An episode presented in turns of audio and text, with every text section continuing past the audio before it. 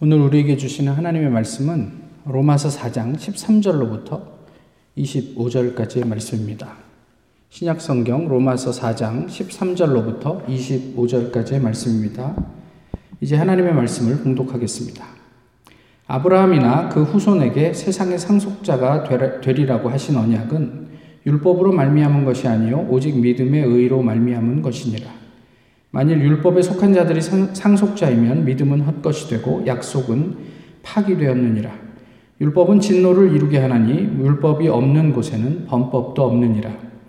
그러므로 상속자가 되는 그것이 은혜에 속하기 위하여 믿음으로 되나니 이는 그 약속을 그 모든 후손에게 굳게 하려 하심이라. 율법에 속한 자에게뿐만 아니라 아브라함의 믿음에 속한 자에게도 그러하니 아브라함은 우리 모든 사람의 조상이라. 기록된 바 내가 너를 많은 민족의 조상으로 세웠다 하심과 같으니 그가 믿은 바 하나님은 죽은 자를 살리시며 없는 것을 있는 것으로 부르시는 이시니라. 아브라함이 바랄 수 없는 중에 바라고 믿었으니 이는 내 후손이 이 같으리라 하신 말씀대로 많은 민족의 조상이 되게 하려 하심이라. 그가 백세나 되어 자기 몸이 죽은 것 같고 사라의 태가 죽은 것 같음을 알고도 믿음이 약하여지지 아니하고 믿음이 없어 하나님의 약속을 의심하지 않고 믿음으로 견고하여져서 하나님께 영광을 돌리며 그 약속하신 그것을 또한 능히 이루실 줄을 확신하였으니 그러므로 그것이 그에게 의로 여겨졌느니라.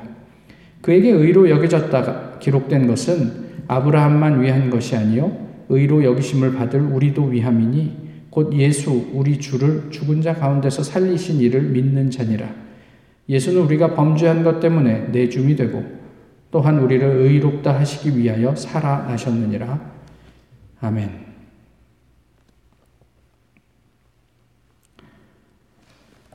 우리는 어, 행함으로 의롭게 될 수 있습니다. 어떻게 생각하시는지요? 사실 우리가 교회에서 배운 바하고는 좀 다른 내용이라 아, 좀 어, 부정적인 생각도 있으실지 모르겠습니다만은 어쨌든 바울은 유대인과 이 문제에 대해서 아주 치열하게 논쟁을 했습니다. 율법을 행함으로 의롭게 된다. 유대인의 주장이죠. 아니다. 예수님을 믿는 것으로 의롭게 될 수 있다. 하나님의 은혜다. 이게 바울의 주장입니다. 그래서 유대인들에게 있어서 바울은 이단이었습니다. 어떻게 율법을 저렇게 무시하는 자가 유대인일 수 있을까? 이런 이야기를 이런 생각을 했던 거죠. 오늘 본문 이전까지 예, 그러니까 어, 로마서 1, 2, 3장까지 바울의 이야기를 요약하면 이렇습니다. 일단 첫 번째는 모든 사람이 구제 불능의 죄인이다. 어느 누구도 예외가 있을 수 없다. 단 한 사람도 의로운 사람은 이 세상에 존재하지 않는다. 이것이고요. 두 번째는 이를 해결하기 위해서 사람을 차별하지 않는 하나님의 한 의가 나타났다. 이것입니다. 세 번째는 사람은 그 나타난 한 의, 그것을 믿음으로 의롭게 여겨지게 된다. 그런데요, 바울이 한 이, 야기 중에 희한하게도, 어, 율, 이, 그, 바울이 한, 그, 주장한 내용이 율법과 배치되지 않는다고 또 얘기를 하는 거예요. 유대인들에게 있어서 바울의 이야기는 율법과 정면으로 배치되는 거예요. 그런데 바울은 이것이 율법과 배치되는 게 아니라 율법을 완전하게 하게 할 것이야 라는 이야기를 하고 있는 거죠. 그러면서 3장의 21절 보시면 이 이야기가 율법과 선지자들에게 증거를 받은 것이다. 이렇게 이야기를 하고 있습니다. 어, 이를 증명하기 위해서 이제 4장에 들어와서 바울은 그 이 유대인이라면 누구도 이의를 제기할 수 없는 사람, 어, 아브라함을 이제 소환하죠. 바울의 질문은 이것입니다. 아브라함이 하나님에게 아, 너는 참 의롭다라고 어, 그런 어, 이야기를 들은 것이 율법 이전이냐 아니면 율법 이후냐 이건 굉장히 중요한 문제인 거예요. 그렇죠? 그러니까 아브라함이 의롭다 여김을 받은 것이 율법 이전이면 바울의 주장이 맞는 거고요. 율법 이후면 이제 또 다른 이야기들을 해야 되는 거죠. 어쨌든 그런 거예요. 그런데 여기에서 바울이 이야기하는 율법이라는 것은 어, 아브라함에게 있어서는 할례를 의미해요. 그럼 한번 보시죠. 어, 창세기를 한번 생각을 해보세요. 하나님께서 아브라함을 부르신 게 창세기 12장입니다. 어, 아브라함에게 너는 너의 본토 친척 아비집을 따라 내가 내게 명할 곳으로 가라. 이렇게 하나 아브라함을 초청하시죠. 어, 아브라함은 거기에 응해서 이제 가나안으로 자신의 어떤 자식 자기가 거주하고 있던 땅 하란에서 떠나서 가나안으로 가게 됩니다. 그리고 15장에 가면 하나님이 아브라함에게 후손을 약속하세요. 그런데 거기에 무슨 이야기가 있냐면 아브라함이 여호와를 믿으니 여호와께서 이를 그의 의로 여기셨다. 이런 말씀이 있는 거예요. 그러니까 아, 브라함은 알아요. 자기가 어떤 처지에 있는지 아는데 하나님께서 너를 통해서 정말 너의 후손을 어, 뭐셀 수 없이 많게 할 거야. 뭐 이런 이야기를 믿었다. 그래서 하나님께서는 그것을 아브라함의 의로 여겨 주셨다. 이렇게 말씀하세요. 그리고 나서 아브라함의 할례는 17장에 가서야 나옵니다. 그러니까 아브라함의 득의, 의롭게 된 것을 얻게 된 그, 그 일은 할례 이전, 곧 사람, 모든 사람은 아브라함처럼 율법 없이 의롭다함을, 의롭다 여기심을 받을 수 있는 좋은 예가 되는 거예요. 이것을 한마디로 뭐라고 얘기합니까? 우리가 잘 아는 뭐 사자성어는 아니지만 이신칭의 또는 이신득의라고 하는 거죠. 믿음으로써 어, 의롭다함을 얻는다. 뭐 이런 이야기이죠. 그러면 이 믿음이 무엇인가 하는 게 이제 문제예요. 계속해서 이제 아브라함의 삶을 통해서 드러난 믿음을 바울이 이야기를 하는데 그걸 한마디로 이야기하면 관계입니다. 그러니까 뭐 좀 더 풀어서 얘기하면 하나님과의 관계가 되겠죠. 아브라함의 나이 100살입니다. 그리고 사라는 어떤, 어떤, 어떤 처지죠? 폐경이에요. 그런데 오늘 본문에 뭐라고 되어 있어요? 그럼에도 불구하고 아브라함은 믿음이 약해지지 않았다. 의심하지 않고 견고하게 그 믿음을 지켰다. 그래서 하나님께 영광을 돌리게 되었다. 이렇게 얘기해요. 20절의 이야기이기도 하고 오늘 본문 전체의 흐름이기도 해요. 이게 바울의 평가인데 아브라함에 대한. 그런데 뭐 성경을 좀 읽으시고 아시는 분은 알지만 아브라함이 보여진 삶의 궤적과는 좀 다른 평가예요. 아브라함이 네 너를 통해서 아들을 낳게 네가 아들을 낳게 될 거야. 이거 아브라함 믿었습니까? 추호의 흔들림이 없이 믿었습니까? 믿어야만 할 것 같아요? 아브라함이니까? 아니요, 아브라함 믿지 않았어요. 그럴 때가 있었단 말이에요. 무슨 이야기이죠? 아브라함은 자신이 자식을 낳을 수 없는, 없다는 형, 없는 처지임을 알고 스스로 하나님께서 오셨을 때 뭐라고 이야기합니까? 나의 상속자는 이 다메섹 사람 엘리에셀입니다. 이렇게 얘기했어요. 물론 이건 하나님께서 그 약속을 하기 이전이라고 하지만 12장에서 하나님께서 하신 약속을 근거로 보면 아브라함은 아마도 나의 상속자가 누가 될까에 대한 어떤 고민들이 많았던 것 같은데 하나님께서 오시자마자 그 고민을 토로하는 거예요. 나의 상속자는 다메섹 사람 엘리에셀입니다. 왜냐하면 내가 아들이 없고 이제는 내가 아이를 낳을 가능성도 없기 때문에 어, 나는 엘리에셀을 상속자로 정했습니다. 이렇게 얘기를 한 거죠. 근데 하나님 뭐라고 얘기하세요? 아니다. 그 사람은 아니다. 너의 씨가 내 상속자가 될 것이다. 이렇게 얘기를 한 거죠. 이러면 또 고민이 생기는 거예요. 도대체 이게 무슨 말일까? 하나님께서 나를 통해서 나의 후손을 후손에게 상속하시겠다 그랬는데 이게 무슨 말일까 하고 고민하고 고민한 거예요. 자기 나름대로 해석하고 적용을 해야죠. 그래서 낳은 아들이 누구죠? 이스마엘이에요. 한번 보세요. 이것이 어쩌면 아브라함이 자신의 경험 속에서 자기가 생각할 수 있는 어떤 한계 속에서 결정할 수 있는, 해석할 수 있는 최선이었을 거예요. 아, 하나님의 어쩌면 이것을 의미했을지도 모르겠어. 그러니까 꼭 사라가 아니더라도 하가를 통해서 나의 씨를 얻은 거야. 이렇게 생각했을 거란 말이에요. 그런데 보세요. 바울은 아브라함을 어떻게 얘기해요? 죽은 자를 살리고 없는 것을 있는 것으로 부르실 수 있는 하나님을 믿었다. 17절에서 그렇게 이야기하잖아요. 마치 아브라함이 어, 이삭을 주실 것을 뭐 전혀 의심하지 않았던 것처럼 이렇게 이야기를 하고 있어요. 한번 생각해 보세요. 아브라함의 역사는 전혀 그렇지 않은데 왜 바울은 아브라함을 이렇게 묘사하고 있을까요? 바울이 이야기하고 있는 믿음이 이 안에 녹아 있는 거예요. 그럼 바울이 아브라함을 통해서 어떤 믿음을 이야기하고 싶었냐 하면 믿음은 어느 한 시점에서 우리가 하게 되는 확신이 아니란 말이에요.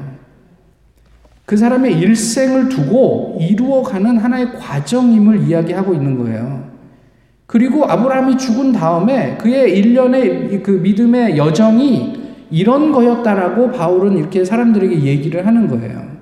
그 얘기를 한 번 더 좀 생각을 해 보실까요? 하나님의 약속을 아브라함이 믿었어요. 그래서 자기가 지금 터를 이루고 있는 편안한 삶을 버리고 가나안으로 갔단 말이에요. 그게 거기에서 어떤 일이 펼쳐질지 아브라함은 알지 못했지만 하나님 부르시니까 거기에 반응하고 갔단 말이에요. 그리고 잘 이해는 되지 않지만 하나님의 말씀을 어떻게 해서든지 이해해 보려고 애를 썼겠죠. 아까도 말씀드렸지만 그 결과가 누구라고요? 이스마엘이에요. 나름 합리적인 판단이었다고 생각했을 거예요. 이것은 자기 혼자만의 생각이 아니에요. 아내의 의견, 사라의 의견도 종합한 결과였기 때문에 아 이게 하나님의 뜻이 맞을 거야. 그런데 하나님은 꼭 일이 벌어지기 전에 나타나시지 일이 벌어지고 난 다음에 와서 아니 그 사람도 내가 원 내가 얘기했던 너의 후손이 아니야 라고 얘기를 하는 거예요. 그러면서 결과적으로 이스마, 이스마 엘은 그런 어떤 어, 아브라함의 그 가정 안에 약간 갈등의 빌미가 되잖아요. 물론 우리가 지금 창세기 얘기하는 게 아니니까 여기선 이 정도로만 하고 넘어가시자고요. 아브라함 입장에서 한번 생각해 보세요. 답답한 노릇이에요, 이게. 이게 이만저만 답답한 노릇이 아니란 말이에요. 참 당황스럽고 난처합니다. 불가능한 일이라는 것.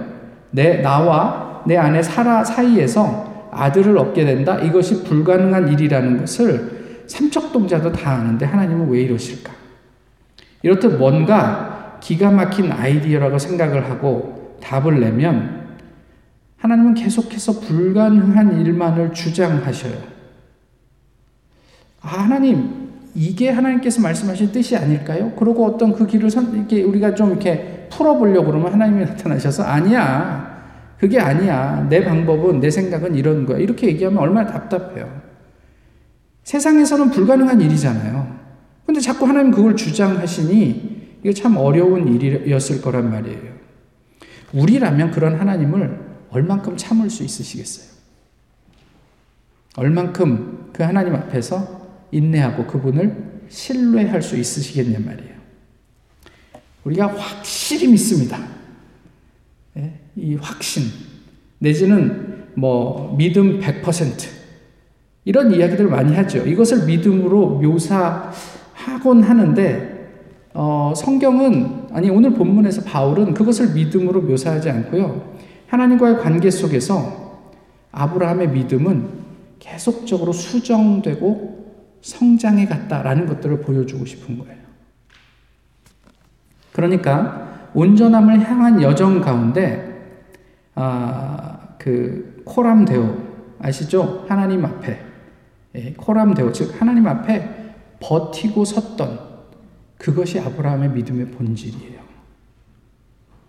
75살에 하나님께서 아브라함을 부르셨고 100살에 이삭을 얻기까지 물론 뭐 우리가 여러 가지 시간 계산을 더 자세하게 할 수 있는데 25년을 아브라함은 이런 갈등과 고민과 씨름했어야 돼요.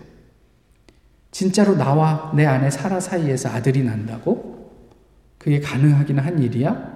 그러면서 하나님을 아 이거는 허풍쟁이야. 믿을 만한 존재가 아니야. 그러고 떠나지 않았어요. 그는 애시당초 우상을 만들어서 팔던 아버지 밑에서 자란 사람이에요. 그러니까 굳이 하나님을 떠난다고 누구도 이상하게 생각하지 않았을 거예요. 그런데 그 고민 속에서도 그는 코람데오의 그 영역을 벗어나지 않았다. 이게 아브라함이 가졌던 믿음의 가장 중요한 일이에요. 그런데요, 그거보다 더 중요한 믿음이 있어요. 어떤 믿음이냐? 이게 핵심적인 믿음인데, 하나님의 믿음이에요. 또, 또, 어, 로마서는 예수 그리스도의 믿음이라고 이야기를 해요. 한번 보세요. 3장에 가보시면 무슨 말씀이 있냐면, 어떤 자들이 믿지 아니하였으면 어찌하리요? 그 믿지 아니함이 하나님의 믿부심을 패하겠느냐? 이렇게 얘기하죠. 그런데 여기서 하나님의 믿부심 할 때 믿부심이 피스티스 믿음이에요. 그럼 이거를 그냥 우리가 원래 번역하던 대로 하면 뭐 하나님의 믿음 이게 어색하니까 믿부심이라고 번역했겠지요만은 원래 우리가 그냥 그 단어를 믿음이라고 통상 번역한다고 그대로 하면 믿지 않는 어, 사람들이 믿지 아니하면 어찌하리요? 그 믿지 아니함이 하나님의 믿음을 패하겠느냐 이런 뜻이 돼요, 그죠? 또 3장 후반부에 가시면 곧 예수 그리스도를 믿음으로 말미암아 모든 믿는 자에게 미치는 하나님의 의인이 차별이 없느니라. 근데 여기에서 예수 그리스도를 믿음으로 말미암아해서 예수 그리스도를 믿음 이것은 우리가 논리적으로 이해하기 편하고 좋죠. 그런데 원문에서 보시면 예수 그리스도의 믿음이라고 되어 있어요. 그러니까 예수 그리스도의 믿음으로 말미암아 모든 사람에게 미치는 의다 이렇게 이야기를 한 거예요. 그러니까 다시 말씀드리지만 하나님에게 믿음이 필요해? 예수 그리스도에게 믿음이 필요해? 이게 참 어색한 말이에요. 그런데 한번 보세요. 1장 17절에 가보시면 무슨 마, 말씀이 있냐면 믿음으로 믿음에 이르게 한다라는 구절이 있어요. 그러니까 하나님의 믿음과 예수님의 믿음 이런 이야기를 하는데 무슨 얘기냐면 믿음을 우리가 뭐라고 번역하면 좀 이해하기 쉬워진다고 여러 번 말씀드렸죠? 예, 입이 가려져 있어서 잘 보이진 않는데 성실, 또 충실, 뭐 이런 거라고 제가 여러 번 말씀을 드렸어요. 그렇게 해서 보면 우리가 이해할 부분들이 있어요. 하나님의 성실하심과 예수님의 충실하심이 결국 우리 믿음의 중요한 전제가 된다는 사실은 사실을 바울은 로마서 전반부 오늘 본문을 포함해서 앞부분에서 이야기를 하고 있는 거예요. 그러니까 지금 오늘 본문에서는 아브라함의 믿음을 이야기하지만 그 이전에 믿음의 본질은 하나님에게로부터 시작되었다 이런 이야기를 하고 있는 거예요. 무슨 얘기냐면 우리를 위해서 하나님이 먼저 움직이셨다는 얘기예요. 그리고 예수님도 그, 어, 그 하나님의 성실하심에 그 움직임에 액션에 동의하고 충성하셨다. 이런 얘기예요. 그러니까 예수님의 믿음은 예수님이 누군가를 믿을 존재가 있어서 믿었다 이런 이야기가 아니고요. 우리를 위해서 세상을 구원하시기 위해 자기가 감당한 몫의 어떤 사역들을 성실하게 감당해 내셨다라는 의미가 되는 거예요. 그게 전제가 돼야 우리의 믿음이 의미가 생기는 거죠. 예수님이 십자가에 안 죽었는데 우리가 뭘 믿어요? 이런 이야기를 바울이 하고 있는 내용입니다. 어, 아브라함의 믿음은 이러한 하나님과 예수님의 선제적인 액션에 대한 수용입니다. 그런데 여기에 그, 그 아브라함의 행위가 또 전제돼요. 그게 무엇이냐면 조금 전에 말씀드린 코람데오 하나님 앞에서의 버티기란 말이에요. 이성과 경험으로는 도저히 이해할 수 없으나 하나님을 떠나지 않은 그의 선택과 결단이 어, 아브라함에게는 또 아브라함 나름의 액션이 됐다라는 얘기예요. 이것은 이삭을 죽이려고 하는 장면에서 꽃을 피웁니다. 아브라함이 그 전에 믿음이었다면, 12장의 믿음이었다면 이삭을 죽여라. 그럼 죽였겠어요? 25년간의 아브라함의 과정 속에서 아브라함은 비로소 하나님께서 이삭을 바쳐라 했을 때, 에, 뭐, 아무 갈등 없이 바쳤을까요? 그러진 않았을 거예요. 그런데 그럼에도 불구하고 이제까지 하나님께서 어떻게 에, 에, 믿음을 자기, 자기에게 보여주셨는지 자기가 그거를 경험하고 알았기 때문에 그 믿음을 근거로 해서 이삭을 향해서 칼을 들 수 있었던 거죠. 그러니까 믿음은요. 하나님의 언약과 하나님께서 약속하세요. 네가 떠나라. 그럼 내가 너로 큰 복을 누리게 하겠다. 너는 세상의 복의 근원이 될 것이야. 라고 얘기하시잖아요. 어, 네가 떠나면이에요. 전제가 있어요. 그죠? 그리고 그 약속을 완성하시는 때가 있잖아요. 그 사이에서, 우리, 우리의 믿음은 그 사이에서 우리가 하는 어떤 모종의 결단이에요. 행위예요. Yes, 내가 하나님을 선택하겠습니다. 그리고 내가 그 선택에 합당한 결단을 하고 그렇게 살아보겠습니다. 이게 아브라함이 가진 믿음이에요.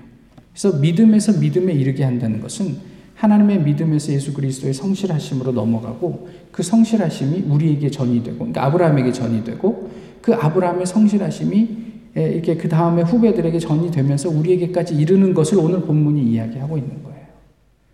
그러니까 믿음은 아브라함의 것만의 전유물이 아니라 그것이 타고 타서 우리에게까지 전해질 수 있는 것. 그러니까 율법과 상관없는 하나님의 자유로운 선택이었다. 은혜였다. 이런 이야기를 하고 있는 거죠. 근데 이것은 말씀드렸던 것처럼 하나님과의 친밀한 관계가 전제되어야 가능한 일입니다. 흔히 믿음이라고 하면 아까도 언급했지만 추호의 의심도 없어야 할 것 같은 그런 강박이 우리한테 있어요. 예수님께서 내 믿음이 너를 구원하였다. 뭐 이렇게 이야기할 때 그 사람은 예수님을 전적으로 믿었기 때문에 뭐 병이 나은 것처럼. 그래서 우리도 뭐 누가 뭐 용한 어떤 기도하시는 분한테 기도를 받았는데 병이 안 나. 그러면 그분이 뭐라고 얘기해? 네가 안 믿어서 그래. 이렇게 이야기하잖아요. 그렇지만 우리가 그렇게 추호의 의심이 없는 믿음은요. 하나님 앞에 섰을 때나 가능한 것이 아닐까 싶어요. 그러니까 너무 겁먹지 마세요. 아, 나는 믿음이 있는 사람인가? 뭐 그런 생각 하지 마시란 말이에요. 다만 하나님을 포기하지는 마세요. 하나님께서 약속하셨는데 왜 안 지키십니까? 좀 더 지켜, 지켜보시란 말이에요. 버텨보시란 말이에요. 그러면 하나님의 때가 됐을 때 그것이 이루어지면, 아하, 이게 이게 하나님께서 내게 말씀하신 그것이구나. 라는 것을 알고 경험할 때가 온단 말이죠. 하나님의 성실하심이 우리를 온전한 믿음의 자리에 이르게 할 거예요. 그게 바울이 이야기한 믿음의 요체예요. 이신득의, 뭐 이제는 다 뜻을 아시죠. 구원의 문제는 지금도 여전히 논쟁 음, 중입니다. 뭐 그렇게 얘기하죠. 이제 믿었잖아. 믿었으니 행해야지. 맞는 말이에요. 그런데 조심할 게 있어요. 무엇이냐면 믿음을 전제하고 우리가 행위를 이야기하잖아요. 그런데 그 믿음의 근원을 망각하거나 상실하게 되는 것을 조심하셔야 돼요. 어, 나중에 자칫하면 아 믿음은 뭐 그냥 기본이니까 됐고 그러고 행위를 이야기하면 나중에 행위만 남게 돼요. 보세요. 예배 잘 참석하세요? 헌금 잘 하세요? 봉사 열심히 하세요? 그거를 우리가 믿음을 이렇게 가르는 척도로 생각하잖아요. 그건 잘못된 거예요. 우리가 하나님을 믿었기 때문에 그런 삶의 모습이 드러난 거야. 근데 그것을 주장함으로 인해서 믿음이 좋다고 이야기하는 거, 그 역은 성립되지 않아요. 강제로 그런 일을 하게 할 수는 있죠. 그렇지만 그렇다고 그게 믿음이라고 얘기하면 곤란하단 말이에요. 이게 전제되지 않는 행위는 위험해져요. 유대인이 그래서 예수님에게, 바울에게 그렇게 공격을 당했던 거예요. 보세요. 율법과 믿음이 있잖아요. 무엇으로 의롭다고 인정을 받을 수 있어요? 믿음으로 의롭다고 인정받을 수 있어요? 제가 이렇게 물어보니까 부담되세요? 저게 또 무슨 함정을 만들어 놓고 이렇게 물어보나 싶으세요? 성경이 그러잖아요. 믿음으로 말미암아 의롭다 여김을 받았다. 이건 분명한 일이에요. 율법으로는요. 의롭다 여김을 받을 수 있어요? 있죠. 어떻게 해요? 지키면 돼요. 근데 문제는 못 지키니까 문제인 거죠. 그래서 믿음이 필요한 거예요. 은혜가 필요한 거란 말이에요. 그런데 우리는 통상적으로 이렇게 얘기해요. 율법은 행위라고 얘기하죠. 행위로 구원받는 일이라고. 율법은 행위라고 얘기하는데, 아까도 말씀드렸지만 믿음도 행위예요. 그런데 좀 다른 행위예요. 어떻게 다르냐 하면, 율법은 사람의 행위에 집중해요. 믿음은요, 하나님의 행위에 행위를 이야기해요. 하나님께서 우리를 구원하시기 위해서 어떤 일을 하셨는가, 이런 얘기를 한단 말이에요. 율법은 누가 주연이에요? 사람이 주인공이에요. 그래서 내가 지켰어. 이러면 되는 거예요. 안 돼서 문제지. 근데 믿음은요. 하나님이 주연이에요. 내가 판 다 짜놨다. 너에게는 다 계획이 있구나. 어? 내가 판 다 짜놨다. 이제 너희가 그 판 위에 그냥 숟가락만 얹으면 된다. 이 얘기를 하는 거예요. 그러니까 믿음은요. 믿음 안에 행위가 전제되어 있는데 그런데 믿음은 하나님이 주연이고 사람은 조연에 불과해요. 그러니까 자랑할 게 없는 거지.